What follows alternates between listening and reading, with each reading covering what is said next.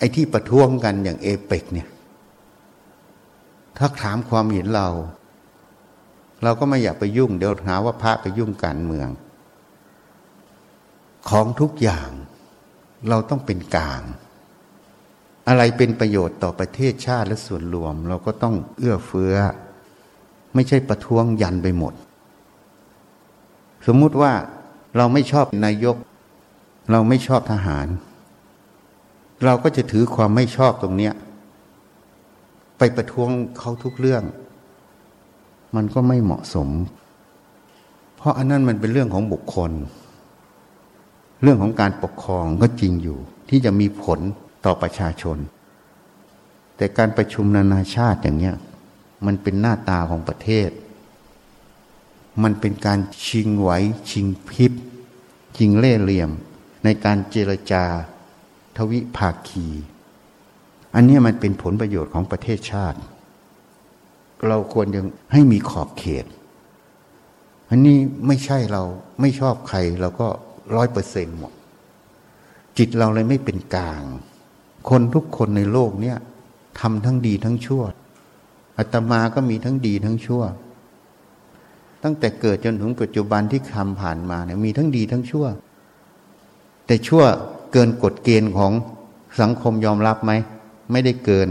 เพราะถ้าเกินก็ต้องเข้าไปอยู่ในคุกใช่ไหมเพราะฉะนั้นทุกคนเราเนี่ย มันมีทั้งดีทั้งชั่วนะแต่สิ่งใดถูกต้องเป็นประโยชน์ เราต้องสนับสนุน สิ่งใดไม่ถูกต้องไม่เป็นประโยชน์ เราก็ไม่สนับสนุน เพราะนั้นคนหนึ่งอาจจะทำทั้งถูกทั้งผิด ไอ้ที่ถูกเราก็สนับสนุน ที่เราสนับสนุนอย่างเช่น นายกทำถูก เราก็สนับสนุนที่เราสนับสนุนไม่ใช่เรารักนายก เข้าใจไหมเราไม่ได้โอเคกับนายก แต่เราโอเคกับเรื่องที่ทำมันถูกต้องเป็นประโยชน์ แต่เรื่องไหนที่ไม่ถูกต้องเราก็ไม่โอเค ที่เราไม่โอเค เพราะเราไม่ได้ไม่โอเคกับนายก เราไม่โอเคกับเรื่องที่มันไม่ถูกต้อง มันเป็นโทษต่อสังคม อันนี้เรียกว่าไม่เอาบุคคล นี่ถ้าเอาบุคคล นายกจะทำดีก็ต้องด่า นายกทำชั่วก็ต้องด่า ต้องประท้วง อันนี้เรียกว่าเอาบุคคล เอานายกแต่ไม่ได้เอางาน เพราะฉะนั้นถ้าเราเป็นอย่างนี้จิตเราก็ไม่มีทางเป็นกลางได้ จิตเราก็เป็นอคติ ซึ่งถ้าดูที่ประท้วงกันหมด ทั้งสองฝ่ายเป็นแบบนี้หมด พวกกูทำถูก แต่พวกมึงทำผิด แต่เป็นเรื่องเดียวกัน พวกกูทำชั่วถูก เพราะเป็นพวกกู แต่พวกมึงทำชั่วผิด เพราะไม่ใช่พวกกู เพราะนั้นสังคมเราเลยวุ่นวาย ไม่มีหลักเกณฑ์เรียกว่าไม่มีหลักธรรมนั่นเอง มันเลยวุ่นวาย มันเลยเป็นเรื่องของบุคคล เรื่องของสมมติกฎเกณฑ์ที่หลง ไม่ใช่เรื่องของประเทศชาติที่แท้จริง นี่ มันเลยวุ่นวายหมด อันนี้สมมติว่านายกแต่จริง ๆ ไม่ได้เกี่ยวกับท่านนะ พูดให้ข้อคิดเฉยๆ เพราะเรากับท่านก็ไม่รู้จักกัน ไม่ว่าเสื้อเหลืองเสื้อแดงเราก็ไม่เคยเจอ เพราะมาที่วัดเขาไม่บอกเราว่าเขาเป็นเสื้อเหลืองหรือเสื้อแดง แล้วเราก็ไม่สนด้วยว่าเสื้อเหลืองหรือเสื้อแดง เราสนอย่างเดียว ถ้าเขาเอาทำก็คุยกันได้ ถ้าเขาไม่เอาทำเราก็ไม่คุยด้วยมาก ไปแล้วกันแล้วกันก็จบ ไม่ได้ยินดียินร้ายไม่ได้ขัดเคืองเขา เพราะเรากับเขาก็เป็นเพื่อนร่วมเกิดแก่เจ็บตาย เป็นเพื่อนทุกข์ เหมือนกัน ส่วนใครจะทำอะไรก็แล้วแต่กรรม ที่จะให้ผลของแต่ละคนที่ทำเราไม่สามารถไปรับผลของกรรมของแต่ละคนได้ ยกเว้นกรรมของเรานี่เพราะฉะนั้นวิธีคิดเราต้องคิดเพื่อประโยชน์ ที่เป็นประโยชน์จริง ๆนะเรื่องของส่วนกลางนั่นเอง ไม่ใช่เรื่องของบุคคล อย่างที่เราพูดวันนี้เนี่ยบางคนก็จะคิดว่า อาจารย์ไปสนับสนุนท่านนายกเหรอจึงบอกว่าไม่ควรประท้วง ไม่ใช่ อาจารย์อาจจะไม่ชอบท่านนายกก็ได้ หรืออาจารย์อาจจะชอบท่านนายกก็ได้ แต่บอกได้อย่างเดียว อาจารย์ไม่มีชอบกับไม่ชอบท่านนายกเพราะอาจารย์ไม่เคยรู้จักท่านนายก แต่พูดไปตามเนื้อหา อันนี้มันเป็นหน้าตาของประเทศ อย่างน้อยๆจะกัดกัน จะตีกัน จะต่อยกัน ก็ต้องรักษาหน้าตาตัวเองไว้บ้าง ให้เรามีน้ำหนักมีเครดิตในการเจราจาความเมือง ดูอย่างรัชกาลที่ห้าท่าน ก็พูดให้ฟังแล้วทำไมประเทศไทยจึงพ้น เพราะท่านยอมเสียน้อย เสียยากเสียมากเสียง่าย ท่านมีคติยอมเสียน้อย ยอมตัดฝั่งซ้ายแม่น้ำโขง ยอมตัดฝั่งตะวันตก ให้อังกฤษ ฝั่งตะวันออกให้ฝรั่งเศส และก็ดำเนินนโยบายการทูต เสด็จประพาสยุโรป ท่านไม่ไปหรอกอังกฤษฝรั่งเศส ไม่ไป ท่านไปรัสเซียก่อนเขารัสเซียเป็นอาณาจักรหนึ่ง เป็นจักรวรรดิหนึ่งที่มีอำนาจฝรั่งเศส อังกฤษก็เป็นจักรวรรดิหนึ่งที่มีอำนาจเพราะนั้นท่านก็ไปรัสเซียก่อน เพราะรัสเซียคุ้นเคยให้ความเป็นกันเองกับท่าน เมื่อไปแล้ว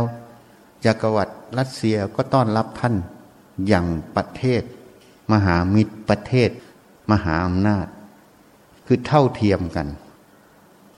เมื่อท่านเสด็จประพาสรัสเซีย ทูลตานุทูตของประเทศต่างๆ ในยุโรปก็ไปดูด้วย ก็รู้ข่าวว่ารัสเซียต้อนรับไทยยิ่งใหญ่ เพราะนั้นท่านเสด็จประพาสยุโรป ยุโรปก็ต้องต้อนรับท่านยิ่งใหญ่ ไม่นั้นก็เสียหน้ารัสเซีย ก็ต้องเสมอกันนี่ อันนี้เป็นกุศโลบายทางการเมือง เป็นความฉลาดของรัชกาลที่ห้าท่าน เพราะฉะนั้นความเมืองเนี่ยเราต้องมีน้ำหนักในการเจรจาไม่ว่าการเมืองและเศรษฐกิจ เพราะนั้นคนในชาติบางครั้งจะทะเลาะจะเกลียดผู้นำอย่างไร ก็ต้องพยายามให้ผู้นำมีน้ำหนักในการเจรจาความเมือง ไม่ใช่เพื่อนายกจะได้อยู่ต่อนะ เพื่อผลประโยชน์ของปวงชนชาวไทย นี่แหละเรียกว่ารักชาติ ส่วนใหญ่รับชาติด้วยปากกัน รับจนน้ำลายไหลหมด ด่ากันไงคำว่ารักชาติก็คือรักประชาชน ชาติคือประชาชน ประเทศคือเขตแดน รักชาติก็คือรักประชาชนทำอย่างไรให้ประชาชนมีสติปัญญา ให้มีความผาสุกทั้งด้านกายและใจ เพราะฉะนั้น ฉันไม่สามารถจะแอบอ้างได้ว่า ฉันรักชาติ แต่ฉันสามารถพูดได้คำหนึ่งว่า ฉันก็ไม่ได้รักชาติน้อยกว่าใครอะเพราะที่ฉันให้ธรรมะทุกครั้งก็คือให้สติปัญญา การให้สติปัญญาต่อประชาชน ต่อพุทธบริษัททำให้เขาสามารถที่จะดำเนินชีวิตได้ถูกต้อง อันนี้แหละคือช่วยชาติ อันนี้แหละคือรักชาติ แต่ไม่ได้รักเหมือนหญิงชาย รักตรงนี้คือสมมุติว่ารัก จริง ๆ ก็ไม่ได้รักอะไรแบบนั้น อันนี้คือให้ประโยชน์ นี่เรียกว่าช่วยชาติ การเอาเงินเอาทองไปให้ หรือการไปสร้างโรงพยาบาลสร้างอะไรทุกอย่าง อันนั้นมันได้แค่ส่วนน้อย มันมีประโยชน์แต่ประโยชน์น้อย ประโยชน์อันใหญ่ยิ่งคือจิต จิตของประชาชนต้องมีสติสมาธิปัญญา เมื่อเขามีสติสมาธิปัญญา เขาจึงได้ประโยชน์สามในศาสนา คือหนึ่งประโยชน์ในปัจจุบัน ประโยชน์ในปัจจุบันก็คือหนึ่งเขามีสติปัญญาเขาก็สามารถประกอบอาชีพเอาตัวเองรอดได้สองจิตใจเขาก็มีความผาสุกในการดำเนินชีวิต สามเรื่องวุ่นวายทั้งหลายก็ลดลง เพราะสติปัญญา ความขัดแย้งทั้งหลายมันก็ลดลง ประโยชน์ในสัมปรายภพหลังความตายไป เพราะอย่าเพิ่งเชื่อว่าตายแล้วศูนย์นะ ตายแล้วยังต้องเกิด ตามวิถีแห่งกรรม เกิดตั้งแต่นรก อสุรกาย เปรตสัตว์เดรัจฉาน มนุษย์ สวรรค์หกชั้น และพรมสิบหกชั้น จริง ๆ ก็ไม่ใช่พรมสิบหกต้องพรมยี่สิบเพราะยังมีอรูปประพรมอีกสี่แล้วแต่กรรมแล้วแต่จิตของผู้นั้นในปัจจุบัน เพราะนั้นตายไม่ได้ศูนย์หรอก อย่าโง่ ถ้าเชื่อว่าตายศูนย์ คนนั้นไปเกิดนรกทั้งนั้นเลยอะพอไปเกิดนรกแล้วจะย้อนมาเชื่อว่าตายแล้วศูนย์ก็เชื่อไม่ได้แล้วเพราะผลของความจริงมันปรากฏ คือมันไม่ศูนย์นะ ราะฉะนั้นเนี่ยประโยชน์ในสัมปรายภพก็คือไปเกิดตั้งแต่มนุษย์เทวดาพรมแล้วแต่กรรมที่ว่ากุศลกรรม ประโยชน์อย่างยิ่งคือพันิพานนั่นเอง นี่ เพราะฉะนั้นประโยชน์มันจะเกิดขึ้นสำหรับผู้ที่มีสติสมาธิปัญญานั่นเอง คือมรรคแปดนั่นเอง นี่ นี่แหละเรียกว่าช่วยชาติ และเป็นประโยชน์ใหญ่ยิ่ง เพราะไอ้เงินทองไม่ว่าจะไปเข้าคลังหลวง ไม่ว่าจะไปสร้างโรงพยาบาลไปทำสาธารณประโยชน์ มันก็ได้ประโยชน์อยู่ แต่มันได้ประโยชน์น้อย เพราะประโยชน์สามมันไม่สมบูรณ์ ประโยชน์สามจะสมบูรณ์ได้มันต้องอยู่ที่จิต ต้องอบรมจิต เหตุนั้นต้องให้ความรู้ความเห็นที่ถูกต้องต่อประชาชน ต่อพุทธบริษัทนั่นเอง จึงจะเกิดประโยชน์ในปัจจุบัน ประโยชน์ในเบื้องหน้าคือสัมบายภพและประโยชน์อย่างยิ่งคือพันนิพาน นี่ ต้องอย่างนี้เขาจะได้ประโยชน์ เพราะฉะนั้นพระจึงมีหน้าที่ ที่จะต้องแนะนำประโยชน์ต่อพุทธบริษัทนั่นเอง นี่ มันอยู่ตรงนี้ เพราะนั้นการทำสิ่งใด เราต้องทำด้วยจิตที่เป็นกลาง จิตที่เป็นกลางนั้นคือจิตอย่างไรอันเนี้ยเบื้องต้นจะต้องรู้ก่อน จิตที่เป็นกลางนั้นจะต้องเป็นจิตที่ไม่มีอคติ คนชอบไปพูดว่า จิตเป็นกลางนั้นคือฌานสี่ฌานสี่มันเป็นแค่ความสงบของจิตในขณะนั้น แต่ความรู้ความเห็นตรงนั้นเนี่ย มันยังไม่ได้ซักฟอก มันแค่สงบตัวลงเฉยๆ จะบอกว่าเป็นกลาง มันก็ถูก จะบอกว่ายังไม่เป็นกลางก็ถูก ถูกทั้งคู่ เพราะฌานสีนั้นตามตำราเขียนเรียกว่าเป็นเอกคตาจิต และเป็นอุเบกขา เพราะฉะนั้น ฌานสี่ก็จะมีอุเบกขากับเอกคตา เอกคตาคืออารมณ์มันเดียว จิตขณะที่เข้าขณะนั้นมันมีความเป็นอุเบกขา มีความเป็นหนึ่งอยู่ เรียกว่าอารมณ์มันเดียวอยู่ จะว่ามันเป็นกลางก็เป็นกลางอยู่ณขณะนั้นน่ะ มันไม่ไปยินดียินร้ายในธรรมในสภาวะขณะนั้น มันเป็นอุเบกขานั่นเอง จะบอกว่าไม่เป็นกลางก็ใช่อยู่ เพราะจิตขณะนั้นน่ะ ยังไม่เกิดดวงปัญญา เมื่อไม่เกิดดวงปัญญา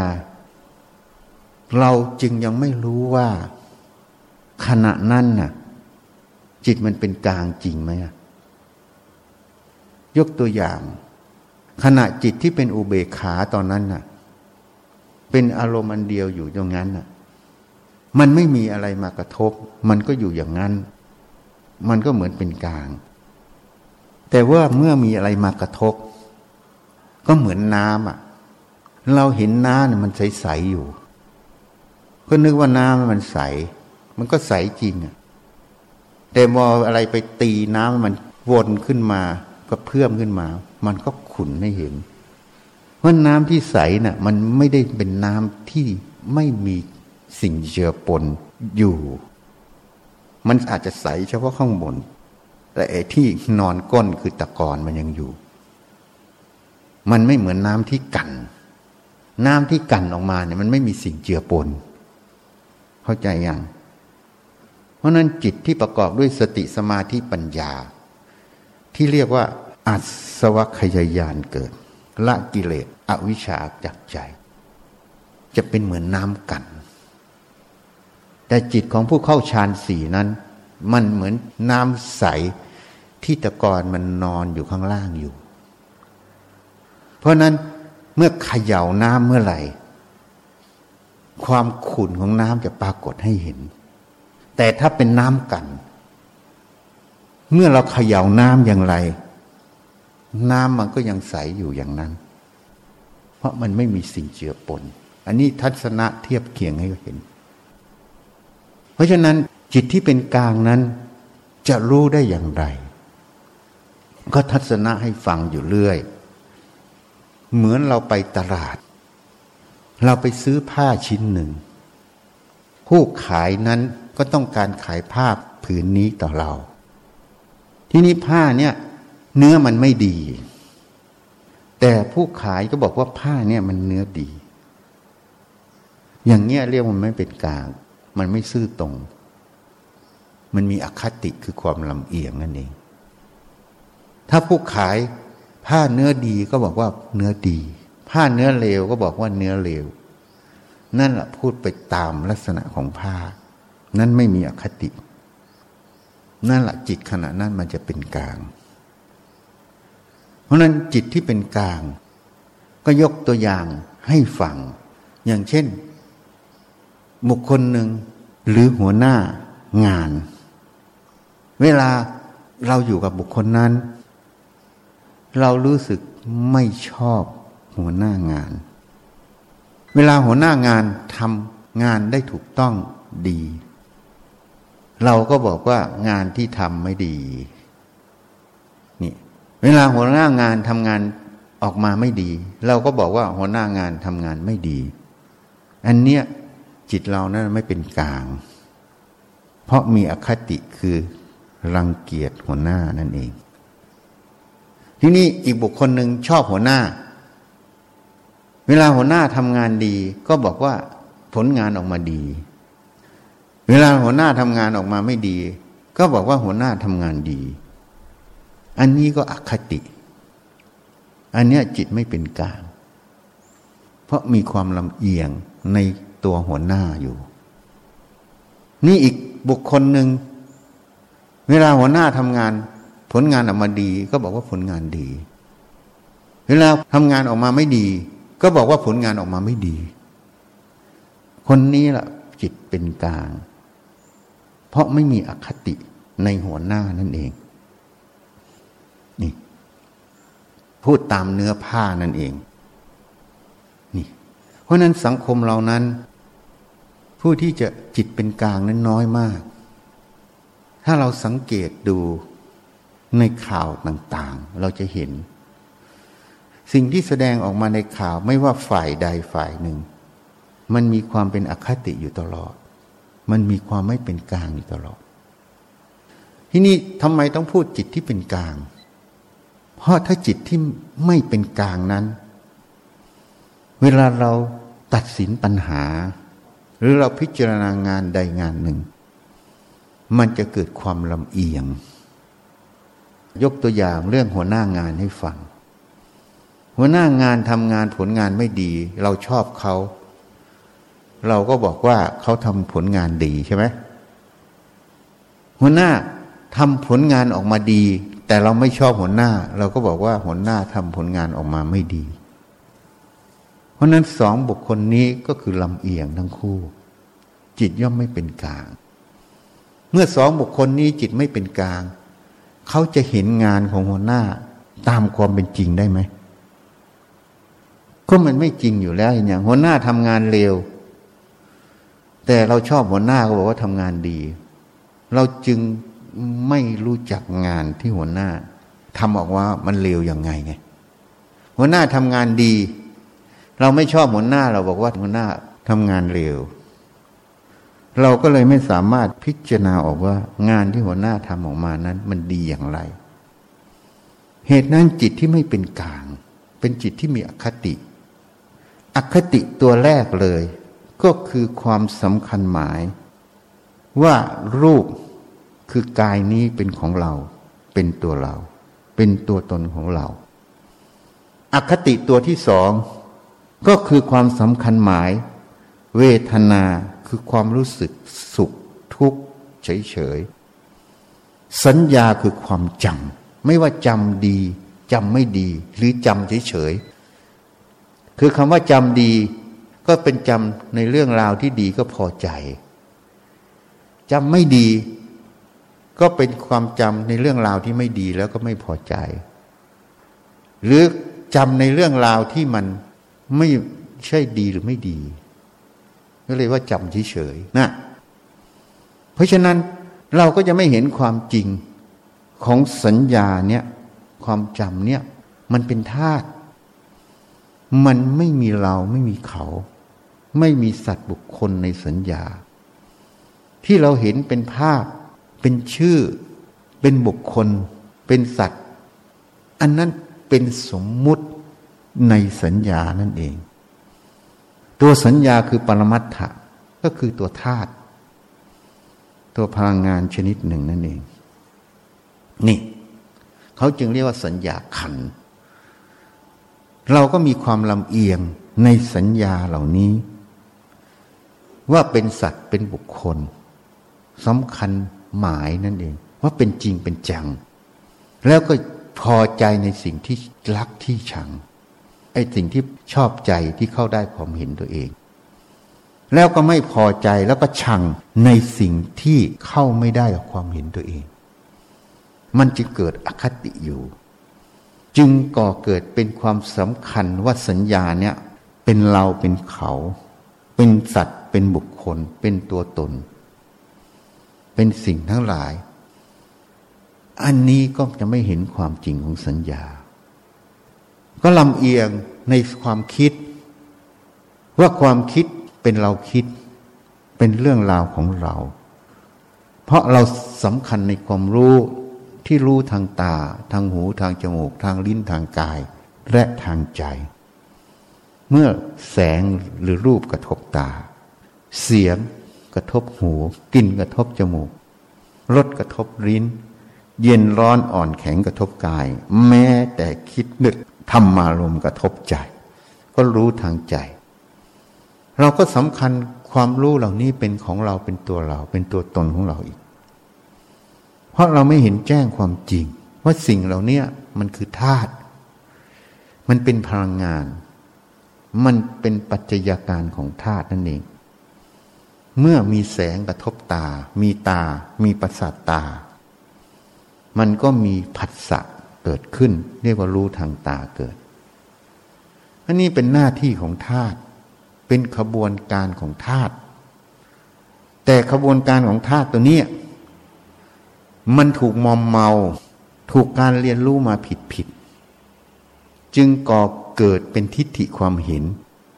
ว่าสิ่งเหล่านี้ เป็นของเราเป็นตัวตนของเราก่อเกิดเป็นความเห็นว่ามันมีจริงมีจัง ในสมมติสัตว์บุคคลตัวตนเราเขา ในความรู้ในสัญญาเหล่านี้ เพราะนั้นมันมีความลำเอียงตั้งแต่ต้น เพราะมันเรียนรู้ผิดผิดมา มันสำคัญผิดมาตลอดเนี่ยเขาเรียกว่าวิปลาสมันก่อเกิดมาอย่างนี้ทุกรูปทุกนาม มันเป็นอยู่อย่างนี้ตลอด นี่ เมื่อมันเป็นอย่างนี้ มันก็เลยจิตนั้นไม่เป็นกลาง ถูกสิ่งเหล่านี้ปกปิดอยู่ จึงไม่สามารถที่จะพิจารณา ให้เห็นแจ้งความจริงของรูป ของเวทนาของสัญญาของสังขาร ของวิญญาณคือความรู้ทางตาหูจมูกลิ้นกายใจ ว่าไม่ใช่ของเรา ไม่ใช่เราไม่ใช่ตัวตนของเรา เพราะมันสำคัญเป็นเราแล้วมันลำเอียงแล้วเขาเรียกว่าเห็นผิด เมื่อสำคัญเป็นตัวเราเป็นของเราก็เรียกว่าสกายทิฐิมันเกิด ความเห็นตรงเนี้ยที่เห็นว่าเป็นของเราเป็นตัวเรา เนี่ยเรียกว่าสกายทิฐิมันเกิด ตัวเนี้ยมันเกิดอยู่ มันจึงเป็นสังโยชน์ สังโยชน์ไปว่าเครื่องร้อยลัด เครื่องยึดเหนี่ยวสัตว์โลกอยู่ ให้อยู่ในภพทั้งสามคือการมาพบรูปประพบอรูปประพบ ก็คือตั้งแต่นรกจนถึงพรมโลกนั่นเอง เวียนว่ายตายเกิด แต่ที่ตัวไปเวียนว่ายตายเกิดไม่ใช่กาย คือตัวจิตนั่นเอง ที่กอบด้วยอวิชชานั่นเอง นี่มันเป็นอยู่อย่างนี้ มันเป็นอย่างนี้ตลอด เพราะนั้นจิตที่ไม่เป็นกลาง ย่อมไม่สามารถที่จะพิจารณาเห็นความจริงของรูป เวทนาสัญญาสังขารวิญญาณ แม้แต่ได้เรียนรู้ในหลักธรรมมา ว่ารูปนั้นเป็นอนัตตา ไม่ใช่ของเราไม่ใช่เราไม่ตัวตนของเรา เวทนาเป็นอนัตตา ไม่ใช่ของเราไม่ใช่เราไม่ตัวตนของเรา สัญญาเป็นอนัตตา ไม่ใช่ของเราไม่ใช่เราไม่ตัวตนของเรา สังขารคือความคิดเป็นอนัตตา ไม่ใช่ของเรา ไม่ใช่เราไม่ตัวตนของเรา วิญญาณเป็นอนัตตาไม่ใช่ของเรา ไม่ใช่เราไม่ตัวตนของเรา อันนี้เป็นสัจธรรม ความจริงของขันทั้งห้า แต่เราไม่สามารถเห็นว่ามันไม่ใช่ของเราอย่างไร แล้วเราก็ไม่สามารถที่จะยอมรับความจริงตรงนี้ ว่ามันไม่ใช่ของเรา ไม่ใช่เราไม่ตัวตนของเรา เพราะมันเห็นผิด มันสำคัญผิด มันเกิดจากความเคยชินที่ผิดผิด แล้วก็เชื่อผิดผิดนั่นเอง เรียกว่าอนุสัยมันเกิด นี่มันเลยเป็นอย่างนี้ พิจารณาไม่ออก เพราะตัวนี้มันบังอยู่ มันลำเอียงว่าเป็นของเราเป็นตัวเราแล้ว จิตขณะนั้นมันจึงไม่เป็นกลาง เหตุนั้นบั้นปลายของหลวงปู่เทศ ท่านจึงเขียนไว้ในหนังสือหน้าแรกๆเลย หนังสือรุ่นเก่าจะไม่มี ผู้ใดทำใจให้ถึงซึ่งความเป็นกลาง ผู้นั้นจะพ้นจากทุกทั้งปวง เพราะนั้นจิตที่เป็นกลางนี่มันจึงจะสามารถพิจารณา เห็นสิ่งทั้งหลายตรงตามความเป็นจริง สรุปว่าความจริงตรงนั้นคือ สัพเพสังขาราอนิจจา สังขารทั้งหลาย ทั้งที่มีวิญญาณคลอง และไม่มีวิญญาณคลอง อย่างเช่น ตึกรามบ้านช่องต้นไม้ภูเขาเหล่ากา สังขารที่มีวิญญาณคลองก็อย่างเช่น สัตว์ มนุษย์ทั้งหลาย นี่ อันนี้ยกตัวอย่างใกล้ตัวก่อน ยังไม่พูดถึงพวกโอปาติกะ อันนี้ก็เป็นสังขารที่ละเอียด ไม่เที่ยงนั่นเอง สัพเพสังขารานิจจาคำว่าไม่เที่ยงก็คือ ไม่สามารถคงสภาพตรงนั้นอยู่ได้ตลอดเวลา ย่อมมีการเปลี่ยนแปลงเกิดขึ้นแล้วต้องดับไปนั่นเอง สเพธรรมาอนัตตาติทำทั้งหลาย ทั้งที่เป็นสังขารและไม่ใช่สังขาร ไม่ใช่ของเรา ไม่ใช่เรา ไม่ใช่ตัวตนของเราทำทั้งหลายก็คือสิ่งทั้งหลาย ไม่ว่าสิ่งที่เป็นสังขาร คือรูปธรรมนามธรรม หรือแม้แต่พันนิพพาน เพราะนั้นบางท่านปรารถนาไปนิพพาน นึกจะไปนิพพาน จิตเกาะพระนิพพาน แต่ ก็เข้านิพพานไม่ได้ เพราะที่นึกถึงพระนิพพานเป็นอารมณ์ตลอด แล้วก็เกาะพระนิพพาน แต่มันมีความสำคัญหมายอยู่ ว่านิพพานนั้นเป็นของเรา เป็นเราเป็นตัวตนของเราอยู่ มันมีอุปทานมีความเห็นผิด มีความสำคัญผิดตรงนี้อยู่ จึงเข้านิพพานไม่ได้ เรียกว่าตัดสรู้สำเร็จเป็นพระอรหันต์ไม่ได้นั่นเอง เพราะนั้นที่สอนให้ระลึกถึงพระนิพพานเป็นอารมณ์นั้นถูก ที่สอนให้มุ่งไปนิพพานถูก แต่ถ้ายึดเมื่อไหร่ผิด ยึดเมื่อไหร่ก็เป็นอุปทาน เป็นกิริยาของจิตอยู่ เพราะนั้นผู้ที่ถึงซึ่งความพ้นทุกข์ที่แท้จริง ท่านจะสัมผัสได้ถึง กระแสแห่งพันนิพาน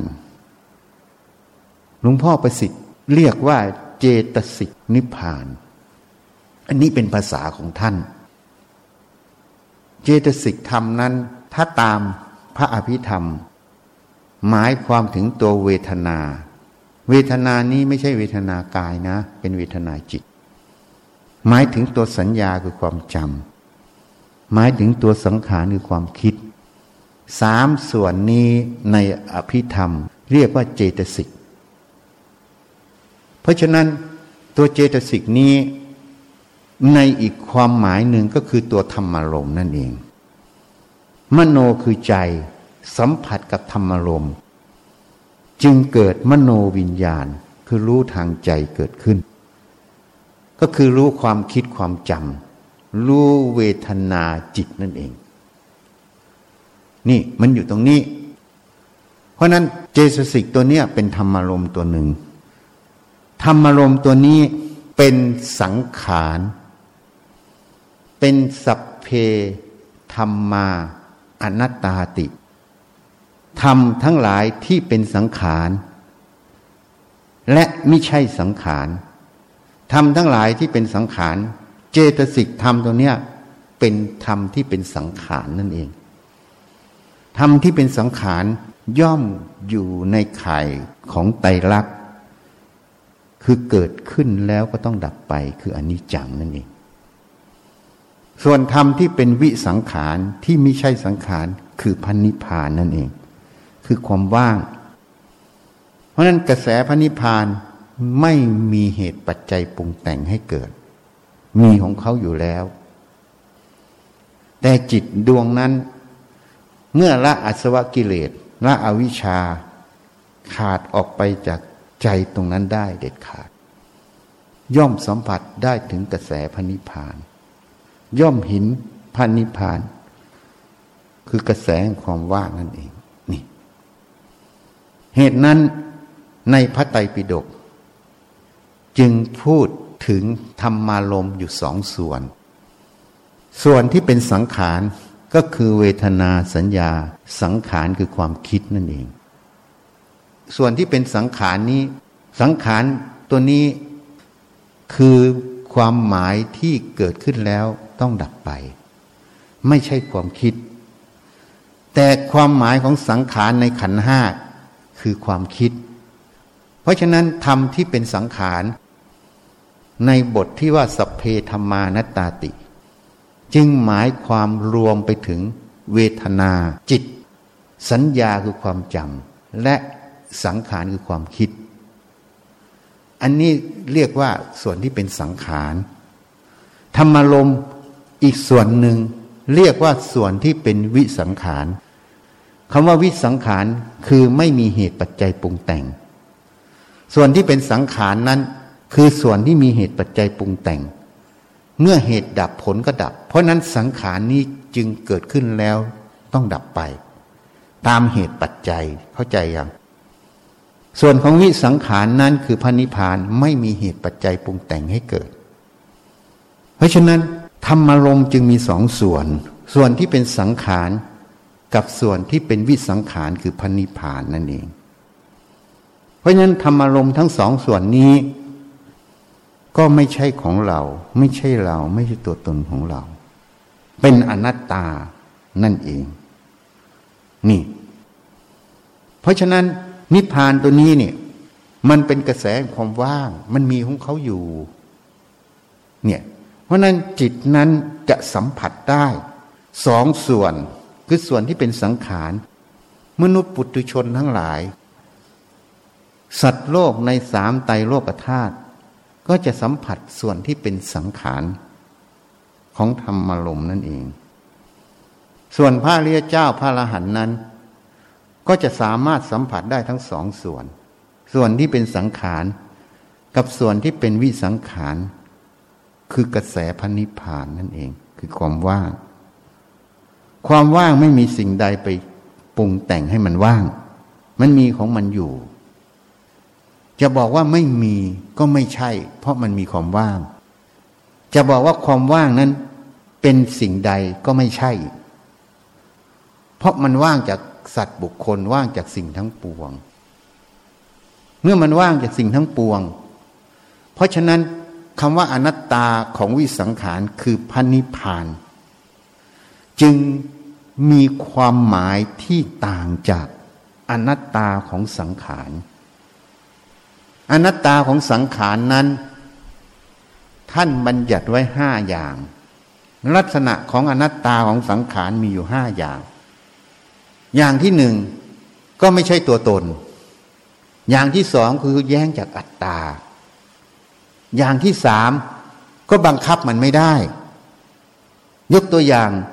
ง่ายๆ มีมีดด้ามหนึ่ง มีศีรษะคนหนึ่ง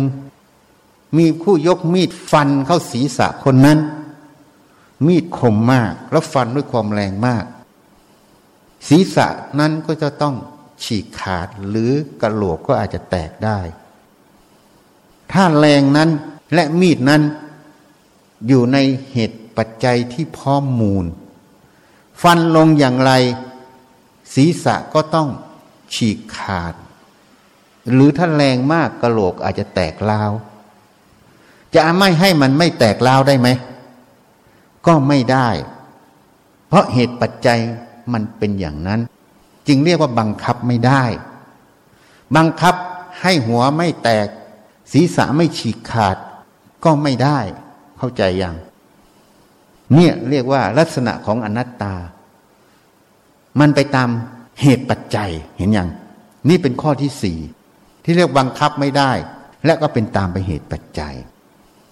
ตรงนี้มันจึงศูนย์จากสมมุติสัตว์บุคคล ตัวตนเราเขา มันศูนย์จากสมมุติ มีดที่ฟันเข้าไปในหัวเราเนี่ย มันไม่ได้สมมุติว่ามันเป็นมีด หัวเราก็ไม่ได้สมมุติว่าเป็นหัวเรา ไม่ได้สมมุติว่าเป็นศีรษะ มันเป็นธาตุอันหนึ่งมันเป็นเหตุปัจจัยของวัตถุสองสิ่งที่มาสัมผัสกันนั่นเอง กระทบกันนั่นเอง แต่บัญญัติที่เราเรียนรู้มา เราก็สมมุติว่านี่คือศีรษะใช่ไหมฝรั่งก็เรียกว่าเฮดผมภาษาไทยเรียกว่าผม ฝรั่งก็เรียกว่าแฮใช่ไหมมีดที่ฟันหัว ภาษาเราก็เรียกว่า ฟันฝรั่งก็เรียกว่าคัดใช่ไหมนี่คือสมมุติบัญญัติภาษาขึ้นมา จึงทำให้เราหลงสมมุติเป็นสัตว์เป็นบุคคล แต่สังขารตัวเนี้ยตัวมันเองเนะ่ยมันไม่ได้สมมุติว่ามันเป็นอะไร จึงเรียกว่าศูนย์จากสมมุติสัตว์บุคคลตัวตนเราเขา มันศูนย์อย่างนี้ อันนี้เป็นลักษณะอนัตตาของสังขาร แต่ลักษณะอนัตตาของวิสังขารคือพระนิพพาน มันมีความว่าง มันว่างอยู่ มันไม่ได้เป็นอะไรเลย มันไม่ได้แสดงว่ามันเป็นอะไร ในตัวของสังขารตัวสัญญา มันยังแสดงลักษณะที่มันจำในรูปในรสในกลิ่นในเสียงในสัมผัส หรือแม้แต่จำในความคิดครั้งก่อนๆนี่มันยังมีลักษณะตรงนี้ มันยังมีลักษณะสมมุติอยู่ในนี้ เรียกว่ามีสมมุติปรมัตอยู่ด้วยกัน แต่วิสังขารคือพระนิพพานตัวนี้ มันเป็นอนัตตา มันไม่ใช่ของเรา ไม่ใช่เราไม่ตัวตนของเรา มันไม่ใช่กลุ่มก้อนอะไร มันเป็นความว่าง แต่ความว่างตรงเนี้ย มันไม่ได้บอกมันเป็นอะไร มันไม่ได้เกิดตามเหตุปัจจัย เข้าใจไหม ซึ่งมันต่างจากคำว่าอนัตตาของสังขาร เพราะอนัตตาของสังขาร ลักษณะหนึ่งคือเกิดไปตามเหตุปัจจัย นี่ นั่นการจะสัมผัสกำลังพระนิพพาน หรือกระแสงพระนิพพานนี้ เรามีหน้าที่อย่างเดียว ฝึกสติสมาธิปัญญาให้เห็นแจ้งความจริงของขันธ์ทั้งห้าเมื่อเห็นแจ้งความจริงของขันธ์ห้าย่อมเห็นว่าขันธ์ทั้งห้านั้น ก็สักแต่ว่ารูปสักแต่ว่าเวทนาสักว่าสัญญา สักว่าสังขารสักแต่ว่าวิญญาณ เห็นว่ามันเป็นธาตุนั่นเอง เห็นว่ามันไม่ใช่ของเราไม่ใช่เราไม่ตัวตนของเรา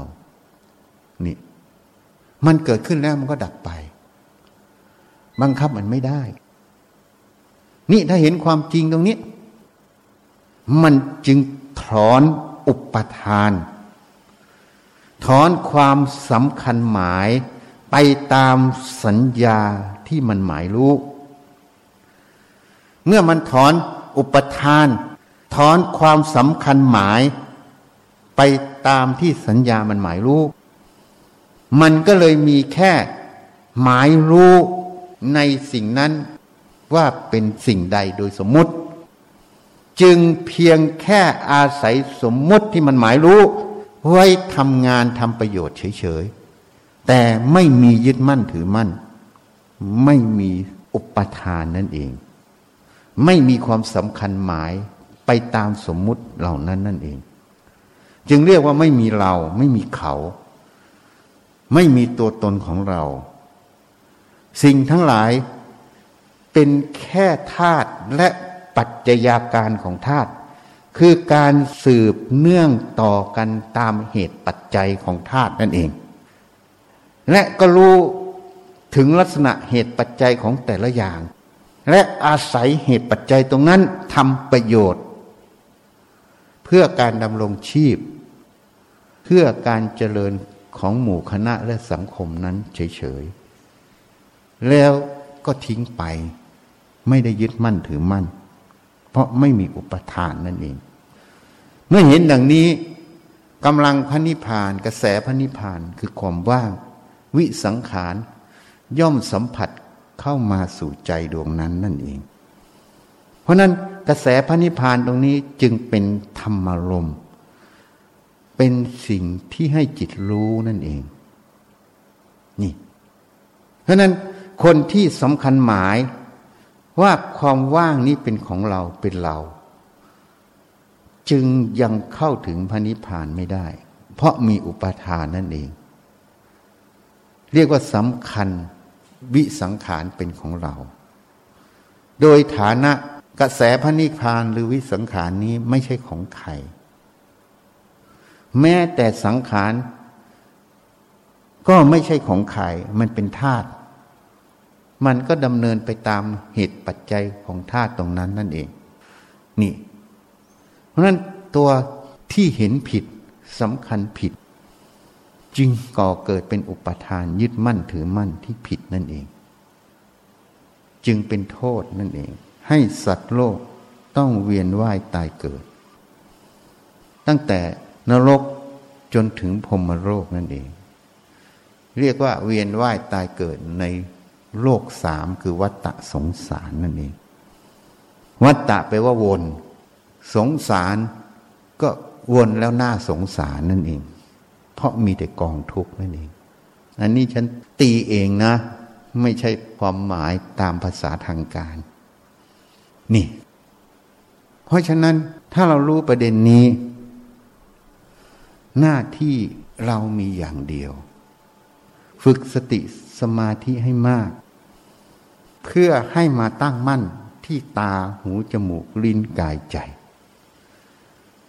เพื่อให้ปัญญาได้พินิษพิจารณา ว่าสิ่งที่มากระทบนั้น โดยสมมุติมันเป็นอย่างไร และเราจะปฏิบัติต่อสิ่งนั้นอย่างไรที่จะก่อให้เกิดประโยชน์ และไม่มีอุปทานยึดมั่นถือมั่นนั่นเอง เหตุนั้นเราจึงเคยแสดงสรุปไว้ในการแสดงธรรมอยู่หลายครั้ง รู้ไม่ใช่เพื่อยินดีร้าย รู้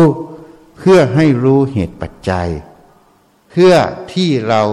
จะได้ปฏิบัติได้ตรงตามเหตุปัจจัย ณปัจจุบันตรงนั้น เรียกว่าปฏิบัติให้เหมาะสม ตามเหตุปัจจัยณปัจจุบันตรงนั้น นี่จึงเรียกว่าปัจจุบันนจิต ปัจจุบันนธรรมนั่นเอง นี่จึงเป็นเรื่องของธาตุและสติปัญญาที่ทำหน้าที่โดยสมบูรณ์ ไม่เกี่ยวข้องกับปฏิสมุบาทคืออวิชชาทำงานนั่นเอง นี่ เหตุนั้นการปฏิบัติธรรม ถ้าจำแค่ประโยคนี้ประโยคเดียว รู้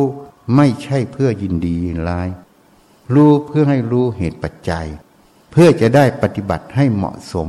ตรงตามเหตุปัจจัย ณปัจจุบันตรงนั้น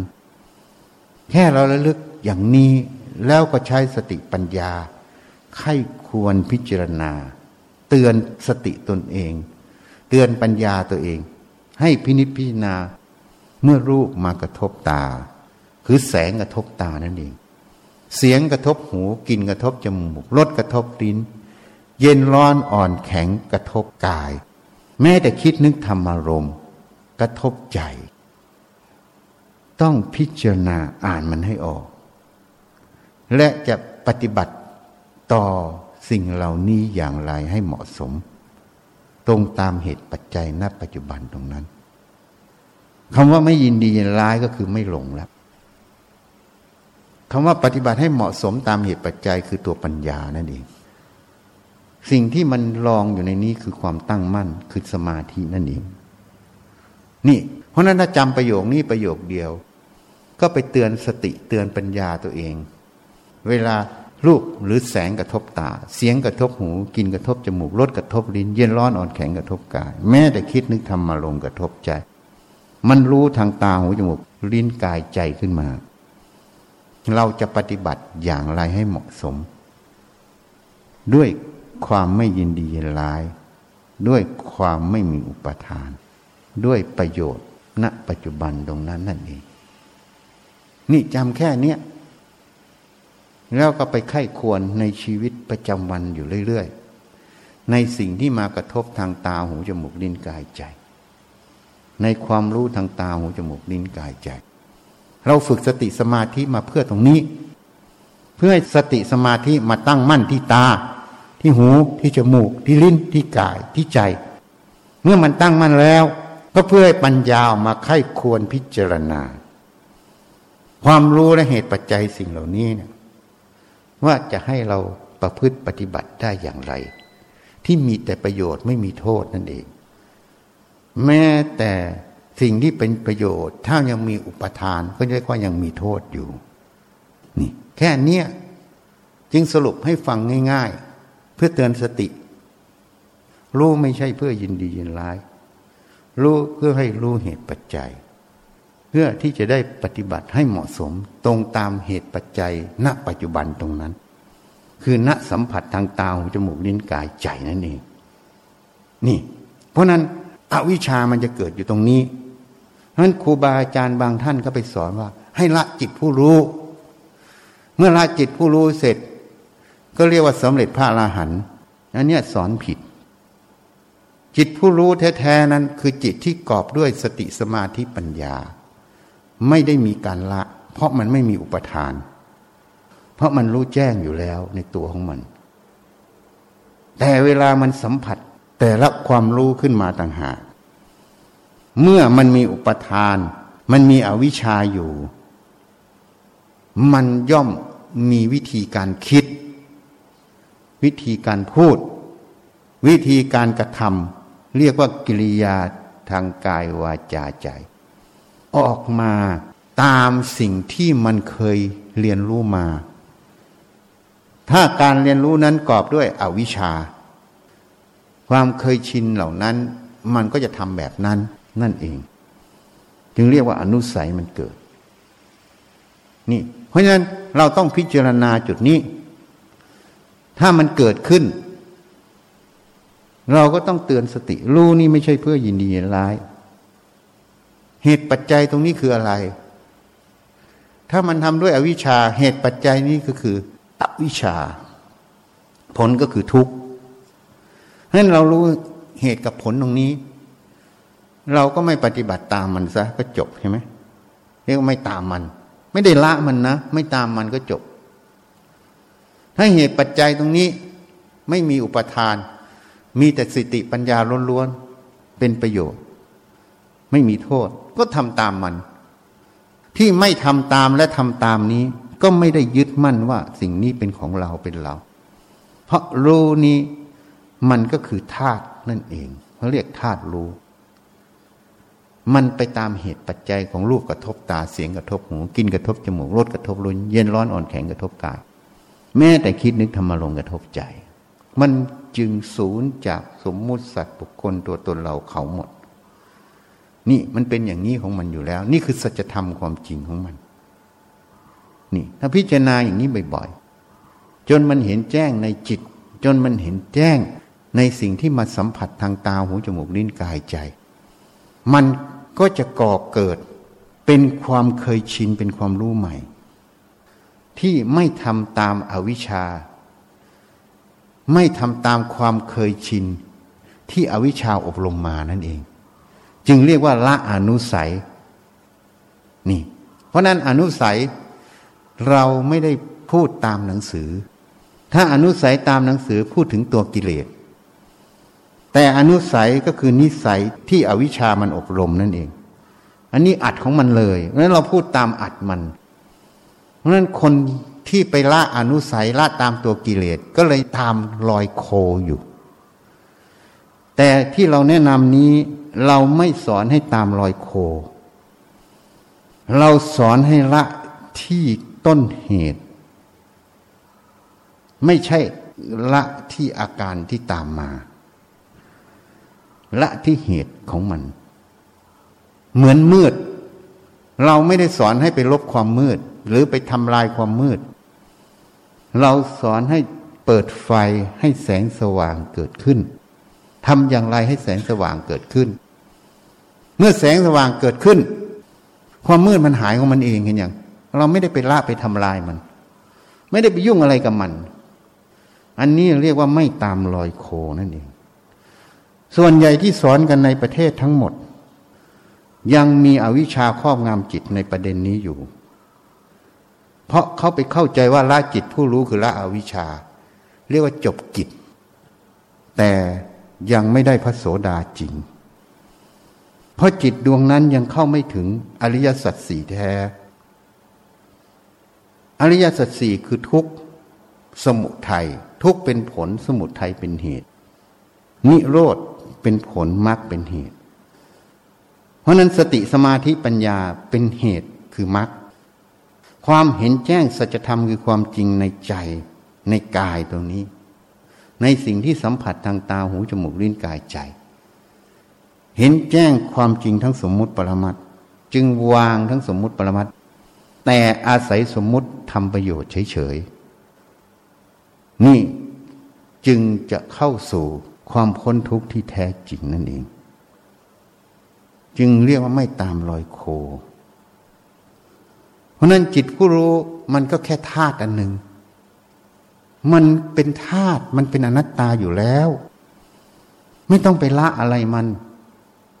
ถ้ายังไปละอยู่ก็ยังเห็นว่ามันเป็นศัตรูยังเห็นเป็นสมมุติสัตว์บุคคลอยู่ ยังตามรอยโคอยู่ สัจธรรมความจริงของ รู้ก็คือธาตุนั่นเองเขาเรียกธาตุรู้ เห็นตรงตามความจริงมันเป็นธาตุรู้ เมื่อมันเป็นธาตุรู้มันก็สูญจากสมมติสัตว์บุคคลตัวตนเราเขา เมื่อมันสูญแล้ว ก็ไม่ต้องไปทำอะไรกับมัน ไม่ต้องไปละไปทำลายมัน ไม่ต้องไปอะไรกับมัน แต่สมมติในความรู้ตรงนั้นต่างหาก ที่สัญญามันหมาย ก็รู้ทันความจริงตรงนี้ ว่าสัญญาก็เป็นธาตุคือปรมัตถะ แต่เรื่องราวเป็นสมมุติก็ไม่มีอยู่จริงในความรู้ตรงนั้น แต่อาศัยสมมุติเนี่ยสื่อในการทำงาน ยกตัวอย่างอย่างเราส่งจดหมายไปหาน้องสาวอย่างเงี้ย อยู่คนละเมือง ฉันจะไปหาเธอในวันนี้เดือนนี้นะ ถามว่ามีตัวเราในตัวหนังสือไหมอะ ไม่มี มีตัวเธอคือน้องสาวในหนังสือไหมไม่มีใช่ไหมมีแต่น้ำหมึกกับกระดาษ ตัวน้ำหมึกกระดาษนั่นเขาเรียกว่าธาตุเรียกว่าปรมัตถะแต่อักษรที่มันบอกเรื่องราวตัวนั้นอะ เรียกว่าสมมุติ สมมตินี้จึงไม่มีน้องสาวจริง ไม่มีตัวเราจริงไงแต่สมมุตินี้ไว้ใช้งานเพื่อสื่อสารเพื่อประโยชน์ ในการติดต่อนั่นเอง ในการงานนั่นเอง นี่เหตุนั้นท่านจึงอาศัยสมมุติจุดนี้ทำประโยชน์เฉยๆเหตุนั้นเราเห็นวัดบางวัด วัดนี้ไม่ต้องการเงิน เงินพอแล้วเอาไปให้พ่อให้แม่ซะให้อะไรซะเขาก็บอกว่าพระองค์นี้บริสุทธิ์ผุดผ่องไม่ติดยึดในเงิน อันนี้เป็นความเห็นของคนทั่วไป เพราะยังเห็นดีกับไม่ดีไง แต่พระอรหันต์ไม่ได้เห็นอย่างนี้ เพราะพระอรหันต์ไม่มีเงินในใจท่าน มีแต่สมมติภาษาว่าเงิน และปรมัตของสมมุติตัวนั้นคือสัญญาคือพลังงานคือธาตุอันหนึ่งเฉยๆ ท่านเห็นทั้งสมมติ เห็นทั้งปรมัตถะท่านจึงอาศัยคำว่าเงินเนี่ยทำประโยชน์เฉยๆ เพราะจะไปซื้อของเขาอย่างเนี้ยอย่างชั้นเนี่ย เมื่อกี้ก็สั่งเหล็กมาหนึ่งพ่วงเจ็ดแสนกว่าบาท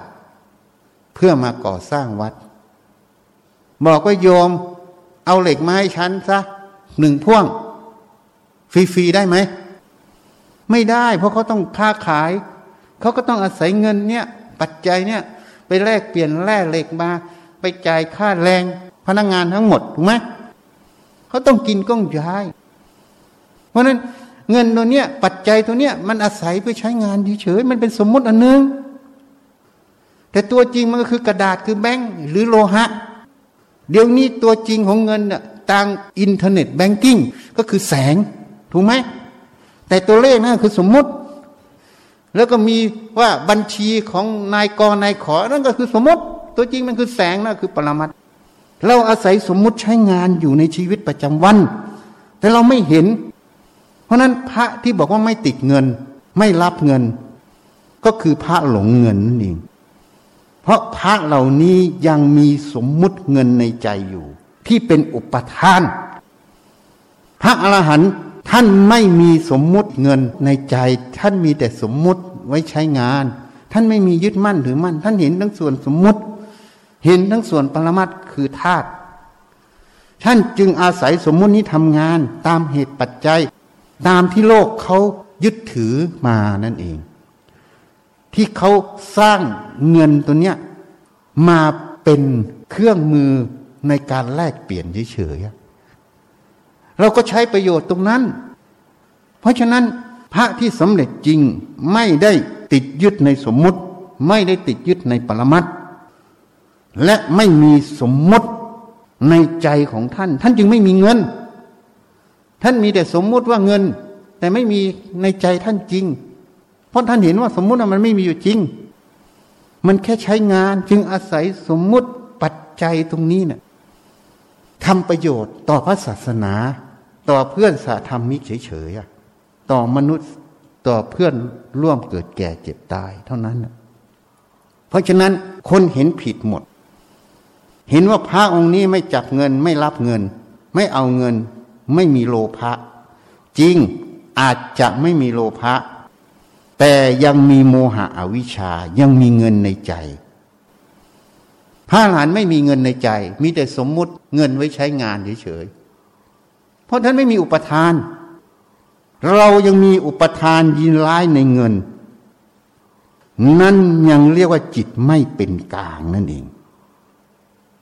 อันนี้จึงเป็นอันตรายที่มีอยู่ยึกหนึ่งมีสอสอ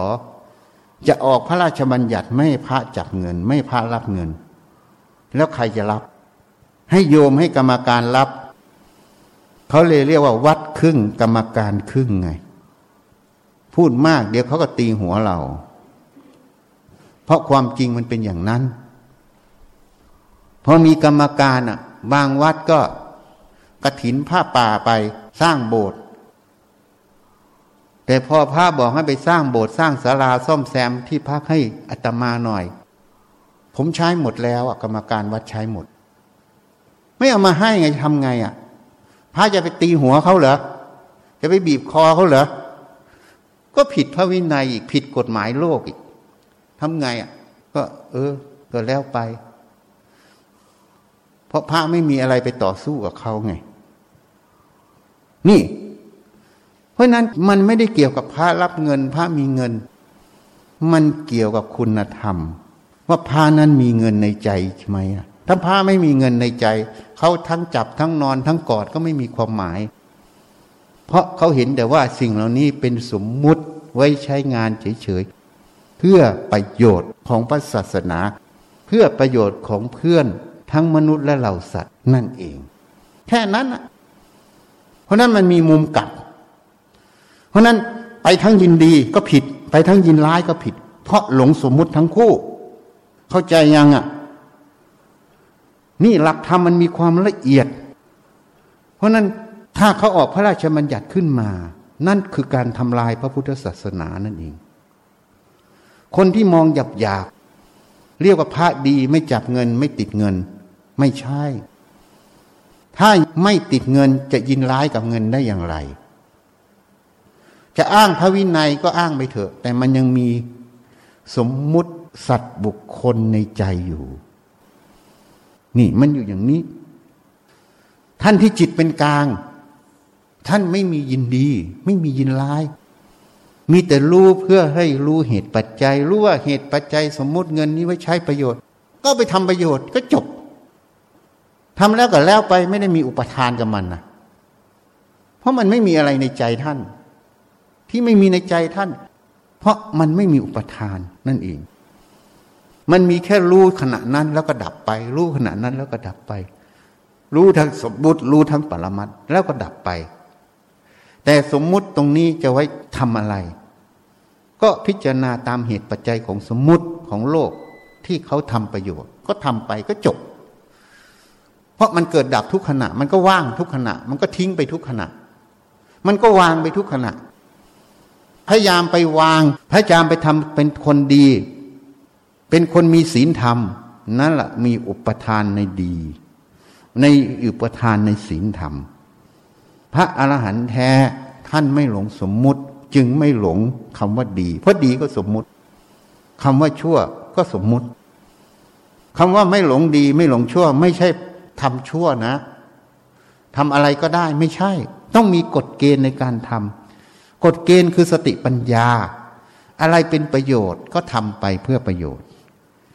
อะไรไม่ใช่ประโยชน์ก็ไม่ทำมัน เพราะมันไม่ใช่ประโยชน์ นี่คือกฎเกณฑ์ตรงนี้ คือตัวสติปัญญา พิจารณาเหตุผล เพราะจิตที่เห็นแจ้งในอริยสัจสี่คือทุกข์เป็นผลสมุทัยเป็นเหตุมรรคเป็นเหตุนิโรธเป็นผล ท่านย่อมต้องเห็นเหตุผลในแต่ละเรื่อง จึงทำไปตามเหตุกับผลตรงนั้น ที่เป็นเหตุแห่งความเจริญ ไม่ทำตามเหตุกับผลที่เป็นเหตุแห่งความเสื่อมนั่นเอง นี่ท่านอาศัยมันทำทั้งคู่ อาศัยสมมุติทำทั้งคู่ วันนี้จึงพูดให้ข้อคิดให้ไปพิจารณา เพราะฉะนั้นพระ ที่ประกาศไม่รับเงินให้ไปใส่ให้พ่อแม่ซะอะไรซะ ยังมีมิจฉาทิฏฐิไม่ใช่พระอรหันต์แท้ จึงน่าสงสารท่านนั้นนะไม่ถึงธรรม แต่คนในโลกนี้เนี่ย คนพูดความจริงตาย คนโกหกรอด เพราะโลกนั้นชอบคนโกหก ไม่ชอบคนจริงนั่นเอง หรืออีกประเด็นหนึ่งโลกติดสมมุติ จึงมองไม่เห็นปรมัตถะ เมื่อไม่เห็นปรมัตถะ ก็เลยไปตามสมมุติดีกับไม่ดี ก็เลยเชื่อว่าพระที่ดีก็คือพระที่ติดสมมุติดีไง นี่มันก็เลยไม่ถึงคำว่า นิพพานแท้ นิพพานนั้นถึงเหนือสมมุติ คือไม่มีสมมุติในนั้นนั่นเอง จิตท่านไม่หลงสมมุติจึงไปอยู่แห่งความว่าง คือพันนิพพานนั่นเอง นี่ อันนี้พูดให้ชัดซะเพราะฉะนั้นการดูพระเนี่ย มันมีหลักธรรมที่เป็นเครื่องตัดสินอยู่ เรียกว่าพระไตรปิฎกแต่เราอ่านพระไตรปิฎกเราตีความพระไตรปิฎกตรงตามความเป็นจริงที่พระเจ้าแสดงไหม ปัจจุบันนี้มีการตีความพระไตรปิฎกเข้ากับความเห็นของตนเอง แต่ไม่ตรงสัจธรรม ความจริงที่พุทธเจ้าแสดง ก็เหมือนอย่างในสารรัฐธรรมนูญกับสภา เวลาร่างกฎหมายออกมา ตีความกฎหมาย ก็ตีตามความรู้ความเห็นตัวเองนั่นเองถูกไหมตรงไม่ตรงก็ยังไม่รู้หรอกใครผิดใครถูกไม่พูดกันนะ แต่ยกตัวอย่างให้ฟังว่นมีการตีความ เพราะฉะนั้นหนังสือเหมือนกันไตรปิฎกก็เหมือนกัน คนที่ไปศึกษาก็ตีความตามความเห็นของตนเอง เพราะนั้นสติปัญญาภูมิธรรมไม่สูงก็ตีได้เท่ากับที่ตัวเองไม่สูง ถ้าสติปัญญาหลุดพ้นแล้ว ก็จะตีความได้เหมือนที่พุทธเจ้าท่าน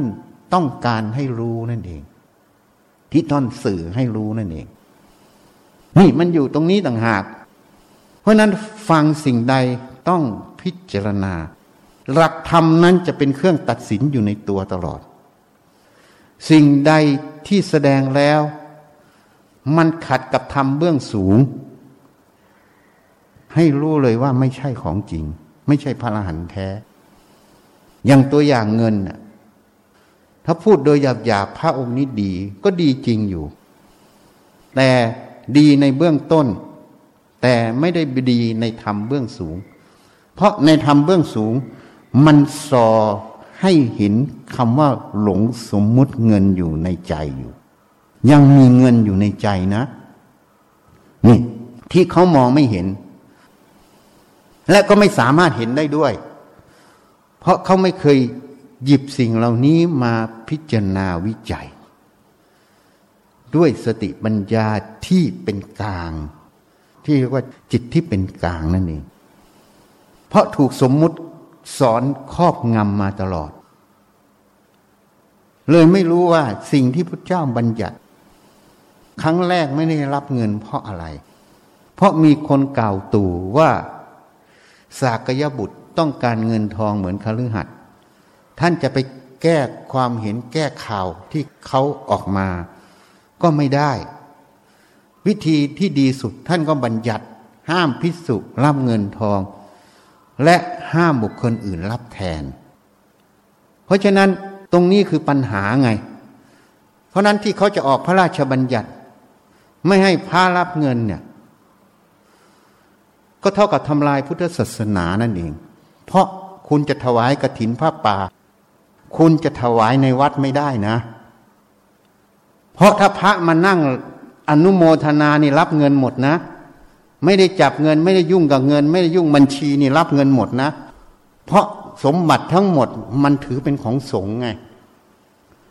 ถวายสงฆ์เนี่ยคือของพระทั้งหมดที่ต้องดูแลนะ โดยสมมติก็คือของสงฆ์นั่นเองอะ่ะเพราะจะไม่ให้รับเนี่ย เพราะนั้นพระองค์ไหนไปนั่งอันดับ ถวายกระถินผ้าป่าแล้วให้มีกรรมการวัดมารับเนี่ย แล้วกรรมการเอาไปหมดเนี่ย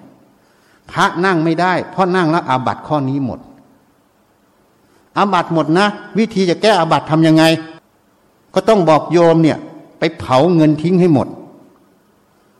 เข้าใจไหมวิธีง่ายสุดคือเผาเงินทิ้งให้หมด แล้วค่อยปรงอาบัตตก เพราะเขาเรียกอะนิสกีปาจิตตีต้องละวัตถุที่ทำให้เกิดอาบัตมันในพระวินัยทำยังไงอะ ก็ให้หลับตาหรือให้เดินไปแล้วคว้างทิ้งเลย แล้วก็ไม่หันไปดูมันไม่สนใจมัน แต่คว้างทิ้งเดี๋ยวมันก็กรรมการไปเอาวิธีง่ายสุด เวลากระถวายกระถินพระป่าเสร็จ ก็จุดกองไฟแล้วโยนเข้าไฟเสร็จ แล้วพระที่นั่งอันดับก็ไปปงอาบัตค่อยตก เข้าใจยัง เพราะนั้นอันนี้ฝืนหลักความจริงมันค้านกันยังไง เห็นยัง ถ้าถือพระวินัยข้อนี้มันค้านกันเห็นยัง มันชนกันคนละข้อเลย เพราะนั้นเขาศึกษาพระวินัยไม่ชัดเจน จะโทษเขาก็ไม่ได้ เพราะเขาไม่ได้บวชเป็นพระ แม้แต่บวชเป็นพระก็ไม่ได้ศึกษาพระวินัยชัดเจน เพราะพระวินัยข้อนี้เนี่ย มันอยู่ในนิสกีปจิตตีมันอยู่ในที่สวดปาติโมกสองร้อยยิบเจ็ดแต่มันมีพระวินัยอีกข้อหนึ่ง ถ้าเทียบให้ฟังก็เหมือนพระราชบัญญัติ เมื่อออกมาแล้ว ก็มีพระราชบัญญัติแก้ไข มาตราที่พระราชบัญญัติก่อนบัญญัตินั่นเอง ที่นี้มันก็มีเมธกะเศรษฐี ไปทูลขอพรพุทธเจ้า เพราะพระจะเดินทางไกล ก็กลัวพระอดตายในป่า ขอถวายสเสบียงเดินทาง ท่านจึงให้พร เพราะมันเป็นการส่งเสริมทานนบารมี การเสียสละ วัตถุทานของคารวะนั่นเอง ก็คือการฝึกจิตอย่างหนึ่งท่านจึงยอมรับให้รับ และให้กับปิยะกาลกไปหานั่นเอง นั่นคือรับเงิน อนุญาตให้รับเงินรับทอง อันนี้จึงเป็นเหตุผลที่พระยังรับเงินรับทองได้ ไม่ผิดพระวินัย เพราะพระวินัยได้ยกเว้นข้อนี้แล้ว แต่เวลาสวดเราก็ต้องสวด เพราะพระราชบัญญัติที่ออกครั้งแรก เขาก็ไม่ได้ลบทิ้ง เขาก็ออกพระราชบัญญัติแก้ไขมา แต่เวลาศาลตัดสินเขาก็จะตัดสินตามพระราชบัญญัติที่แก้ไขใช่ไหมแต่พระราชบัญญัติต้นเขาก็ไม่ได้ลบทิ้ง ถูกไหม เพราะมันออกไปแล้วมันจะลบได้ยังไง ก็เพียงแต่ตัดสินตามพระราชบัญญัติแก้ไข ที่อ้างอิงว่าแก้ไขพระราชบัญญัติต้นใช่ไหม เพราะนั้นโลกกระทำพระวินัยกับกฎหมายโลกมันตรงกันหมด มันไม่ได้ค้านกันเลย เพราะนั้นเมธกาเศรษฐีไปขอพรพุทธเจ้า ท่านให้พรก็คือท่านบัญญัติให้รับได้ แต่รับตรงนี้ก็เลยตีความเป็นสองฝ่าย ฝ่ายมหานิกายก็หยิบเงินตรงๆ เพราะท่านให้รับก็รับตรงๆ เห็นไหมแต่ อีกฝ่ายหนึ่งที่ตั้งวงขึ้นมาใหม่ ก็ไปตีความว่าให้กับปิยากาโลกไปจัดหา ก็เลยให้ถวายใบปวนา ให้ลูกศิษย์ถือเงิน ฉันจะมาสร้างวัดที่นี่ ฉันก็พิจารณาจะเอาแบบไหนอะเราทำเพื่ออะไรอะก็มาพิจารณา ก็มาเห็นน่ะ ลูกศิษย์ลูกหาที่ถือไปน่ะ มันก็เอาไปใช้ไง ไปล่อให้มันเกิดอธินา คือลักขโมยไง แต่บางคนเขาก็ไม่ลักขโมย แต่บางคนเขาก็ไม่มีเวลาเขาต้องประกอบการอาชีพทำมาหากิน จะไปให้เขาทำให้เราทุกเรื่องก็ไม่ได้อีก แล้วบางคนเขาก็เกรงใจเขาก็รับไว้เฉยเขาก็กลัวเงินมันจะหายอีกนะ ที่คนเขารับผิดชอบไอ้พวกไม่รับผิดชอบก็ไปใช้อย่างพระที่มาอยู่กับฉันเนี่ยเขาฝากเขาไว้ พอมานี่ขอคืนไม่ได้สักสลึงอะ ก็เลยถวายเงินให้โยมไม่ได้ถวายเงินให้พระนะ นี่ฉันมานั่งพิจารณาหมด มันมีโทษที่คนที่ไม่ได้มาบวชไม่เห็นไง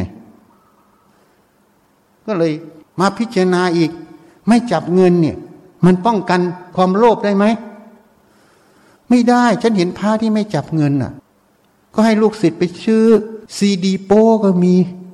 อันนี้แบบคนที่ติดในกามนะ บางคนก็ไปซื้อนั่นซื้อนี่ บางคนอยากกินหมูสเต๊ะ ก็สั่งให้ลูกศิษย์ไปซื้อเข้ามาถวายแม่ชีที่นี่ก็มีเหมือนกัน เจ้าเล่เจ้ากลเจ้ามายา อยากกินก็ไปบอกให้โยม ถวายปัจจัยซื้อไอ้ที่อยากกินหน่อย ไข่วงไข่หวานอะไรต่าง ๆ พอเรียกมันมาพูด มันก็บอกดับไปแล้วยังมันมาพูดอีกตั้งนานแล้ว ถ้าพูดแบบนักเลงนะ ไปให้ไกลตาฉันซะนะ คนไม่เอาทำผิดแล้วยังไม่ยอมรับผิด เอาทำคือมันดับไปแล้วมาแก้ตัว คนที่เอาทำก็ต้องยอมรับมันผิด ต่อไปก็อย่าทำก็จบ มาอ้างแล้วไม่อยากฟังแล้วมันมันโทสะมันยินร้ายมันมีตัวเข้าไปนั่นเอง เพราะนั้นสติสมาธิปัญญามันไม่กำกับที่หู มันไม่วิจัยรู้ทางหูนี่ เป็นอย่างไรและจะปฏิบัติได้เหมาะสมอย่างไรที่ไม่มีอุปทานมีแต่ประโยชน์ นี่ เพราะนั้นไปดูแล้ว มีพระองค์หนึ่งไม่จับเงินอยู่ที่เมืองเพิดเขาก็ส่งไปเป็นพระเผยแผ่ โยมก็ก็ศรัทธาขอจากซิดนีย์มา เมืองเพิดโยมเขาเล่าให้ฟังนะ ไม่รู้ถูกหรือผิด เขาก็บอกจริยวัตรดีเขาอยู่นั่น เวลา โยมอยู่ในบ้าน ก็ไม่เข้าห้องน้ำโยมออกบ้าบ้านก็ไปเข้าห้องน้ำก็กางเต็นท์อยู่ในบริเวณบ้านโยม เขาก็เห็นว่าพระมาต่างแดนก็ต้องมีกิจที่จะต้องติดต่อสื่อสาร แล้วก็เติมเงินให้อินเทอร์เน็ต ใช้คอมพิวเตอร์ก็มาเติมคอมพิวเตอร์ แต่โยมก็สังเกตทำไมอะแต่ละเดือนน่ะมันต้องเติมเพิ่มเรื่อยๆ เติมแค่นี้มันน่าจะพอแล้วทำไมต้องเติมเยอะ พอพระองค์นี้ไม่อยู่หน้าเครื่องคอมเขาก็แอบเข้าไปดู ดูก็เห็นโอ้ดูหนังโป้หนังเปลือยหนัง X โหลดเข้ามาไว้เต็มหมด มันก็ดูดอินเทอร์เน็ตหมดนะสิเขาก็เลยไล่ออก ไล่ออกก็มีเรื่องโยมอีกคนนึงกับไปอุปัฏฐาก อุปถากก็ว่าทางที่ไล่ไป เขาก็เลยเอาหลักฐานมาแจ้งเจ้าคุณ ถ้าไม่นั้นจะฟ้องเถระสมาคม ก็เลยต้องกลับไปทิศนี่ ไม่จับเงินไม่รับเงินนะเนี่ย เพราะนั้นเงินเนี่ยมันไม่ได้ช่วย จับไม่จับมันไม่ได้ช่วย มันอยู่ที่จิต ไม่จับเงินให้ลูกศิษย์ไปเติมเงิน เติมอะไรซื้อนั่นซื้อนี่ ตามกิเลสที่ตัวเองมีไง นี่นี่พูดเรื่องที่ได้ข่าวได้ยินได้ฟังมาแต่ละเรื่อง ฉันจึงมานั่งพิจารณาเรื่องนี้หมด จะทำอย่างไร ต้องสอนให้พระชี ให้เห็นว่าเงินมันเป็นสมมติ อาศัยเฉย แค่ใช้งาน อย่าไปยึดมั่นถือมั่นกับมัน เห็นสิ่งทั้งหลาย มันเป็นสิ่งสมมุติหมด เอาอะไรไปไม่ได้ จะไปยินดียินร้ายกับสิ่งเหล่านี้ทำอะไร ถ้าจิตไม่ยินดียินร้ายเห็นแจ้งในสมมติปรมัตมีเงินก็แค่อาศัยอะมันไม่ได้ยินดีไม่ยินร้าย ไม่มีโลภะโทสะเงินเลยอะนั่นแหละจึงจะป้องกันพระได้จริง ไอ้ที่ไม่จับเงินนะป้องกันไม่ได้จริง ที่เล่ามาในเรื่องจริงให้ฟัง พูดมากเดี๋ยวเขาจะหาว่ามาประจานพระศาสนา จริง ๆ ไม่ได้จะจานพระศาสนา กำลังพูดถึงบุคคลที่จิตยังไม่บริสุทธิ์นั่นเอง พระศาสนานั้นบริสุทธิ์อยู่แล้ว หลักธรรมของพุทธเจ้าแสดงความจริงอยู่แล้ว ไม่มีสิ่งใดไปลบล้างความจริงได้ แต่จิตของคนต่างหากและวิธีปฏิบัติของคนต่างหากที่มันไม่บริสุทธิ์นี่ เพราะนั้นจึงตัดสินใจถวายมาก็รับ จะถวายยิ่งเป็นแสนล้านยิ่งดี ไม่ได้โลภนะ ดีเพราะจะได้ไปทำประโยชน์ แต่ก็มีโทษหน่อยหนึ่งเป็นภาระต้องไปนั่งคิดทำประโยชน์ให้เขา ถ้าไม่มีก็ไม่ต้องคิด ในโลกมันนิยมอย่างนี้เนี่ย ไปขอเขาไม่ได้เขาต้องอาศัยเงินคือปัจจัยใช่ไหมเมื่อมีกิจต้องทำใช่ไหมนี่ ก็อาศัยมันเฉยๆ ก็เลยมาพิจารณาหมดทุกด้าน เพราะนั้นการรับใบปวนากับรับเงินเนี่ยไม่ผิดทั้งคู่ เพราะมีพุทธบัญญัติให้รับ เพียงแต่ฝ่ายหนึ่งไปตีความว่าให้กับปิยากาโลกไปหา ก็เลยตีว่าต้องฝากเงินไว้กับลูกศิษย์วัดคือกับปิยากาโลก แล้วเวลาอยากได้อะไรก็สั่งลูกศิษย์วัดไปซื้อไง แต่ไอตอนเนี้ยมันสำคัญ เพราะในตอนไปซื้อเนี่ยซื้อด้วยเหตุปัจจัยด้วยสติปัญญาล้วนๆหรือซื้อด้วยโลภกดหลง ตรงนี้ต่างหากนี่มันอยู่ตรงนี้ประเด็นนี้ต่างหากเพราะนั้นวิธีเดียวเลยสอนให้พระไม่มีโลภกดหลง จับไม่จับไม่มีความหมาย ถ้าไม่มีโลภกดหลงจบ ถ้ามีโลภกดหลงไม่จับ ก็ยังจะแสวงหาใช้เล่มายาเหมือนชีที่วัดเนี่ย อยากกินอันนั้นไม่มีเงินซื้อก็ไปบอกโยม ซื้ออันนั้นหน่อยทำอันนี้แค่กินหน่อย ขนาดไม่มีเงินมันยังมีเจ้าเล่มายาเห็นยัง มันไม่ได้เกี่ยวกับมีเงินไม่มีเงิน มันเกี่ยวกับกิเลสอวิชชาในใจหนังหาทำยังไงให้เห็นแจ้ง ไม่มีกิเลสอวิชชาในใจ ถูกไหมอะ นี่ เพราะฉะนั้นเนี่ย คนเข้าใจผิดเยอะ ศึกษาพระวินัยต้องศึกษาให้ท่องแท้ ให้ถึงบัญญัติทั้งต้นบัญญัติกับอนุบัญญัติพอฉันพูดเรื่องเมธกาเศรษฐีก็มีคนรู้ดีศึกษาพระวินัยเยอะ ก็ไปโจมตีว่าฉันบิดเบียน ฉันไม่ได้บิดเบียนมันมีอยู่ ไปอ่านได้ ไม่นั้นพระในประเทศไทยตั้งแต่ก่อนฉันเกิด ตั้งกี่สมัยแล้วก็อาบัตหมดแล้วที่เขาก็รับเงินกันทั้งนั้นนะไม่มีใครไม่รับ สมัยพุทธกาลก็รับ ไม่ใช่ไม่รับพุทธเจ้าท่านไม่ได้โง่นี่ ท่านรู้ถึงสมมุติปรมัตท่านรู้คำว่าอาศัย สมมุติไว้ใช้งานเฉยๆท่านไม่ได้โง่นะ อย่าดูหมิ่น พระปัญญาที่คุณของพระพุทธเจ้า เพียงแต่ท่านบัญญัติเพราะมันมีเหตุ ท่านจะลบเสียงคารหา เสียงที่มาก่อกวนสงฆ์ไม่ให้ภาวนาราบลื่น ท่านก็เลยบัญญัติไม่ให้รับเงิน แต่พอมีเหตุ ท่านก็อนุญาตให้รับ ที่นี่ในสมัยก่อนอะ ไม่มีโรงสีมีแต่ตำข้าวใช่ไหมไม่มีรถยนต์มีแต่ทางเกียนใช่ไหมทำยังไงอะ เวลาพระจะเดินทางไกลอะ ถ้าสมมุติว่าพระไปสามร้อยลูก จะใช้ข้าวกี่กระสอบ เดินทางตั้งหนึ่งเดือนน่ะ ต้องกินอยู่สามสิบวันน่ะ พระร้อยลูกเดินทางสามสิบวันน่ะ ต้องกินข้าวเท่าไหร่อะทำยังไงเนี่ยจะให้พระไปซื้อข้าวเหรอ เดี๋ยวเขาก็หาเรื่องอีก เพราะอะไร เพราะกว่าจะได้ข้าวมาตามจำนวน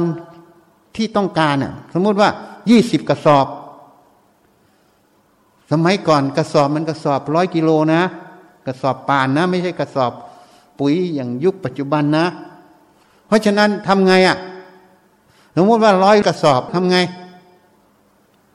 ชาวบ้านก็ต้องตำข้าว รู้จักไหมเขาตำข้าวปีกระเดื่องอยู่ตำตำเสร็จแล้วเขาก็มาฝัด ฝัดเพื่อเอาแกบออกใช่ไหมฝัดเสร็จแล้วเขาก็ต้องมาเลือกเม็ดข้าวเปลือกที่มันยังไม่หมดออกใช่ไหม ค่อยไปตำต่อไอ้ที่มันเป็นข้าวสารก็ออกมา เพราะฉะนั้นขั้นตอนกว่าจะได้ข้าวกระสอบหนึ่งเนี่ย มันใช้เวลาเป็นวัน มันไม่เหมือนเดี๋ยวนี้ เดี๋ยวนี้สิอยากได้สิบกระสอบง่ายจะตายลงสีใหญ่ส่งเข้าไปปื๊ดชั่วโมงเดียวเกินแล้วสิบอะ ใช่ไหมนี่อันนี้ไม่มีมันต้องตำพอตำมันใช้เวลาหลายวันทำยังไงอะ ก็ต้องนอนเฝ้าเขา เพราะว่ามันไม่ใช่อยู่ใกล้ ๆ มันต้องเดินทาง ข้ามหมู่บ้านไปซื้ออไอ้ที่ใกล้ก็โอเคไอ้ที่ไกลต้องเดินทาง ไปสั่งเขาไว้ กลับมาเดินทางสามวัน สั่งไว้ กลับมาสามวัน เดินทางไปรับอีกสามวันกลับมาสามวันเป็นเท่าไหร่สิบสองวัน เผลอๆถูกงูถูกเสียกินอีกทำไง ก็ต้องไปทีเดียวแล้วกลับถูกไหมก็ต้องไปนั่งรอ นอนรอ เพราะนั้นนั่งรอนอนรอ พระจะไปนั่งรอรอรอเขาได้ไหมอะไม่มีที่อยู่การกินก็ไม่สะดวก เพราะต้องอาศัยญาติโยมถวาย ไปที่นู่นไม่รู้เขาจะถวายข้าวให้กินไหมทำไงอะ แล้วถ้าไปนอนกับครอบครัวเขาได้เห็นเขาจูจีกันในมุ้งอะทำกิจกรรมในมุ้งกันทำไงอะ เดี๋ยวก็โจทย์อีกว่าพระอยากไปดูเรื่องเหล่านี้อีก เพราะนั้นวิธีที่ดีที่สุดท่านก็บอกให้กับปิยาการลบไปจัดหา อันนี้คือบริบท คือลักษณะของการเวลาในอดีต แต่ปัจจุบันนี้อยากได้ข้าวร้อยกระสอบ ง่ายจะตาย ถูกไหม โทรศัพท์ไปลงสีปับ๊บโอนเงินทางอินเทอร์เน็ตจบ เดี๋ยวเขาส่งมาให้หมด ใช่ไหม ไม่ได้ไปยุ่งอะไรเลยเห็นยังนี่ เพราะฉะนั้นวิธีปฏิบัติในอดีตก็ขึ้นกับบริบท เหตุปัจจัยณ อดีตเข้าใจยัง เพราะฉะนั้นเราเลยไปหลงเหตุปัจจัยในอดีต เราไม่เอาเหตุปัจจัยปัจจุบันไง เราก็เลยไปติดยึดในเหตุปัจจัยอดีต เมื่อเหตุปัจจัยปัจจุบันมันเปลี่ยน เราก็ไม่เปลี่ยนตามเหตุปัจจัยปัจจุบันไง มันเลยก่อเกิดเป็นอุปทาน ยึดมั่นถือมั่นในอดีตนั่นเอง การไม่รู้แจ้งอดีต ก็เรียกว่าอาวิชชาตัวหนึ่งนั่นเอง เหตุนั้น รู้ไม่ใช่เพื่อยินดีร้าย รู้เพื่อรู้เหตุปัจจัย จะได้ปฏิบัติได้เหมาะสม ตรงตามเหตุปัจจัยณ ปัจจุบันตรงนั้น เรื่องเดียวกัน แต่คนละเวลาการปฏิบัติอาจจะไม่เหมือนกัน เหมือนการไปซื้อข้าวสารให้ฟังเนี่ยในอดีตเนี่ยก็จะทำวิธีหนึ่ง ปัจจุบันก็จะทำอีกวิธีหนึ่ง เพราะเหตุปัจจัยมันต่างกัน เพราะนั้นคนไม่พิจารณาให้ถ่องแท้ เพราะในยุคนั้นก็ยังมีการตำข้าวอยู่ เขาก็ต้องทำแบบนั้น แต่ยุคปัจจุบันมันมีโรงสีอะเข้าใจยัง เพราะนั้นเราต้องเข้าใจบริบทแต่ละอย่างให้เหมาะสม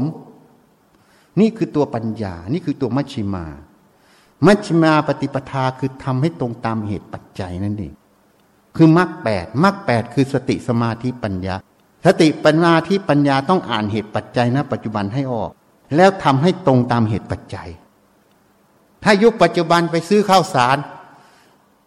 ให้กับปิยาการกในไตปิฎกเดินทางสามวัน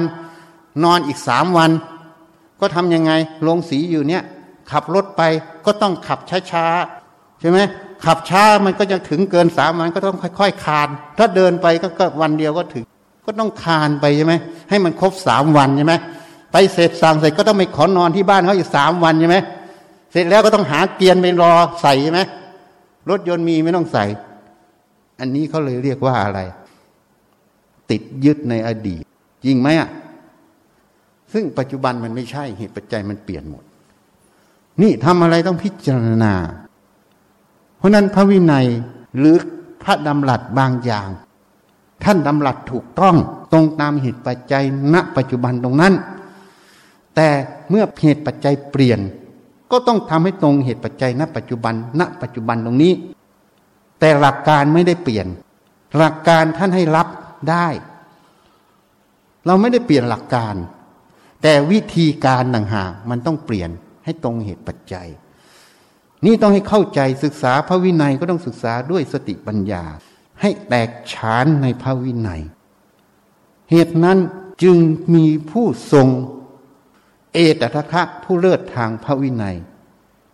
คือพระอุบาลีทำไมต้องเลิศทางพระวินัย เพราะท่านจะต้องตีความพระวินัยในแต่ละบริบท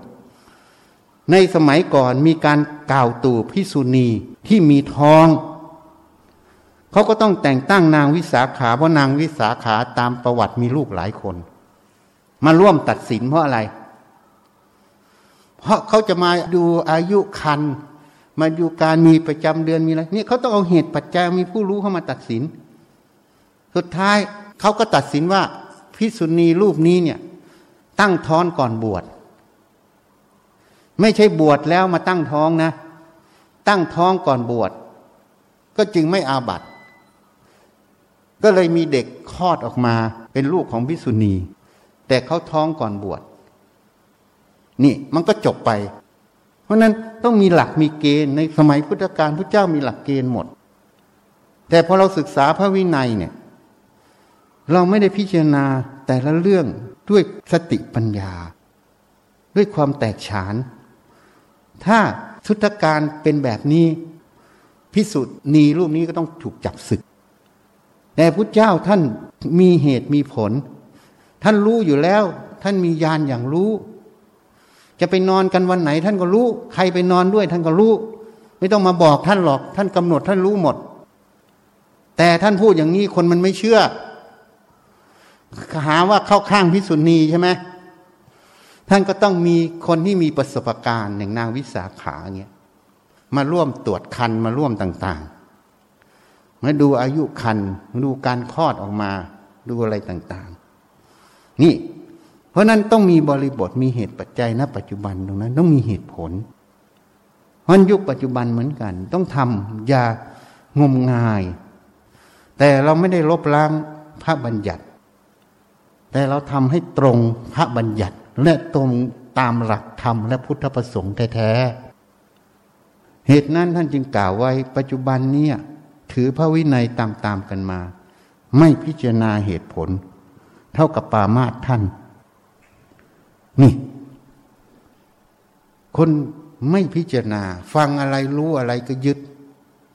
ยึดเป็นกฎเกณฑ์เป็นสมมุติในใจ สติปัญญาเลยไม่แตกฉาน เหตุนั้นจะมีผู้เลิศทางพระวินัยทำไม จะมีผู้เลิศทางปัญญาทำไม เพราะมันมีความละเอียดต่างกันตรงนี้ เข้าใจไหมอะ วันนี้พูดอะ มันหลายเรื่องนะ พูดแล้วมันไม่ถูกความเห็นเขา คนที่ไปศึกษาพระวินัยไม่ท่องแท้ ไม่รู้บริบทไม่รู้เหตุผล ก็เลยว่าพระอาจารย์บัญญัติใหม่ ไม่ใช่ ฉันไม่ได้บัญญัติใหม่ เขายังไม่รู้ลึก มันมีหลายเรื่องที่มีความลึก บางอย่างที่บันทึกไว้ก็ไม่ถูกต้องก็มี แต่เขาไม่รู้ อันนี้พูดมากไม่ได้ เพราะมันเป็นปัจจตังรู้เฉพาะตน พูดมาก เขาไม่รู้เขาไม่เห็นด้วย เขาก็กล่าวหา ถ้าเขาเห็นด้วย เขาก็ไม่กล่าวหา ก็โทษเขาไม่ได้ ใช่ไหมถ้าเขาเห็นเขาก็ยอมรับที่ที่เขาไม่เห็นเขามืดบอด แต่แทนที่เขามืดบอด เขาจะยอมสำรวมพิจารณาตามกับไม่เอากับยืนยันความรู้ความเห็นเก่าๆอันนี้ก็เลยเรียกว่าอาวิชชาครอบงำจิตอยู่ ช่วยไม่ได้แล้วแต่กรรมเราสัตว์เอา้าข้าพเจ้าทั้งหลาย ขอน้อมถวาย ผ้าป่าและบริวาร เพื่อสร้างวัดป่าวิเวกสิกขาราม แด่พระพุทธเจ้าทุกๆพระองค์ โดยมีสมเด็จพระพุทธเจ้าองค์ปฐมสิกขีทศพลที่หนึ่งเป็นประธาน พระปัจเจกพุทธเจ้าทุกๆพระองค์ พร้อมทั้งหมู่สงฆ์เพื่อประโยชน์และความสุข แก่ข้าพเจ้าทั้งหลาย ขอบุญกุศลนี้ จงเป็นเหตุปัจจัย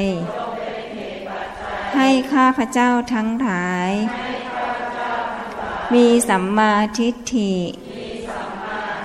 เข้าถึงพระนิพพาน ขอต่ออายุให้ยืนยาว สุขภาพแข็งแรง โรคภัยสลายตัว หรือไม่เกิดโรคภัย แคล้วคลาดจากโรคระบาดนี้ และปลอดภัยในการฉีดวัคซีน ขอให้คนไทยและคนในโลกนี้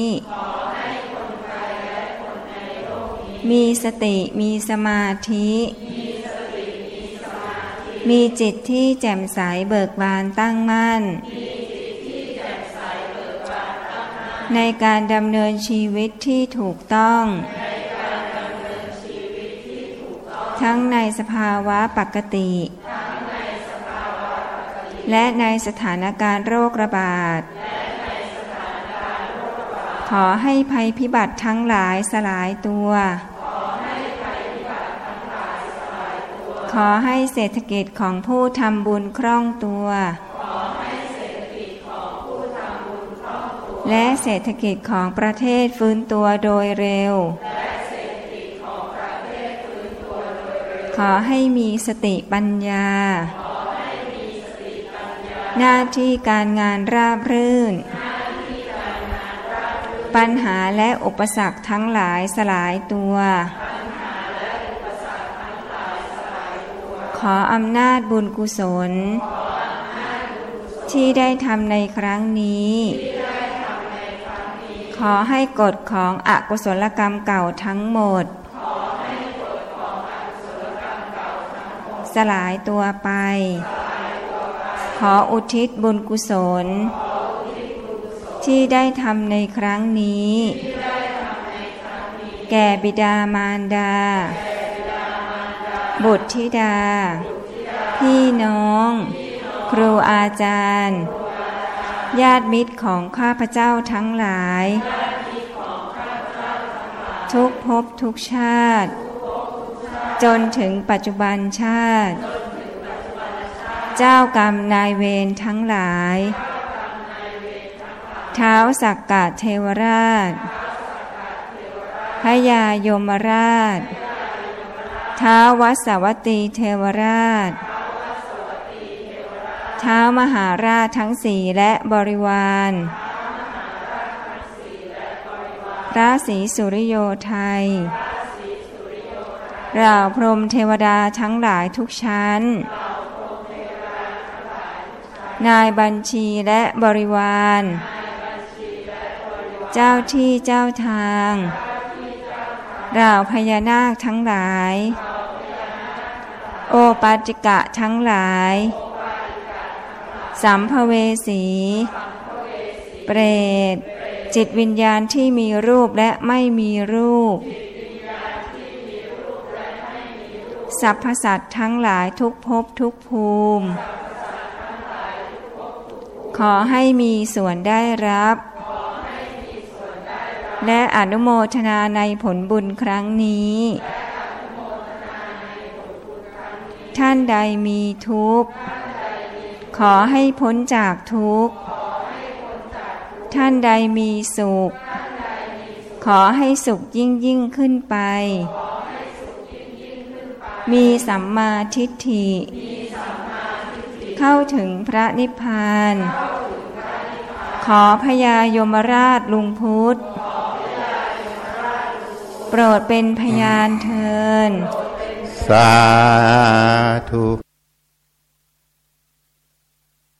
ยะถาวาลิวะหาปุราปริปุเรนติสากรังเอวเมวะอิโตทินัง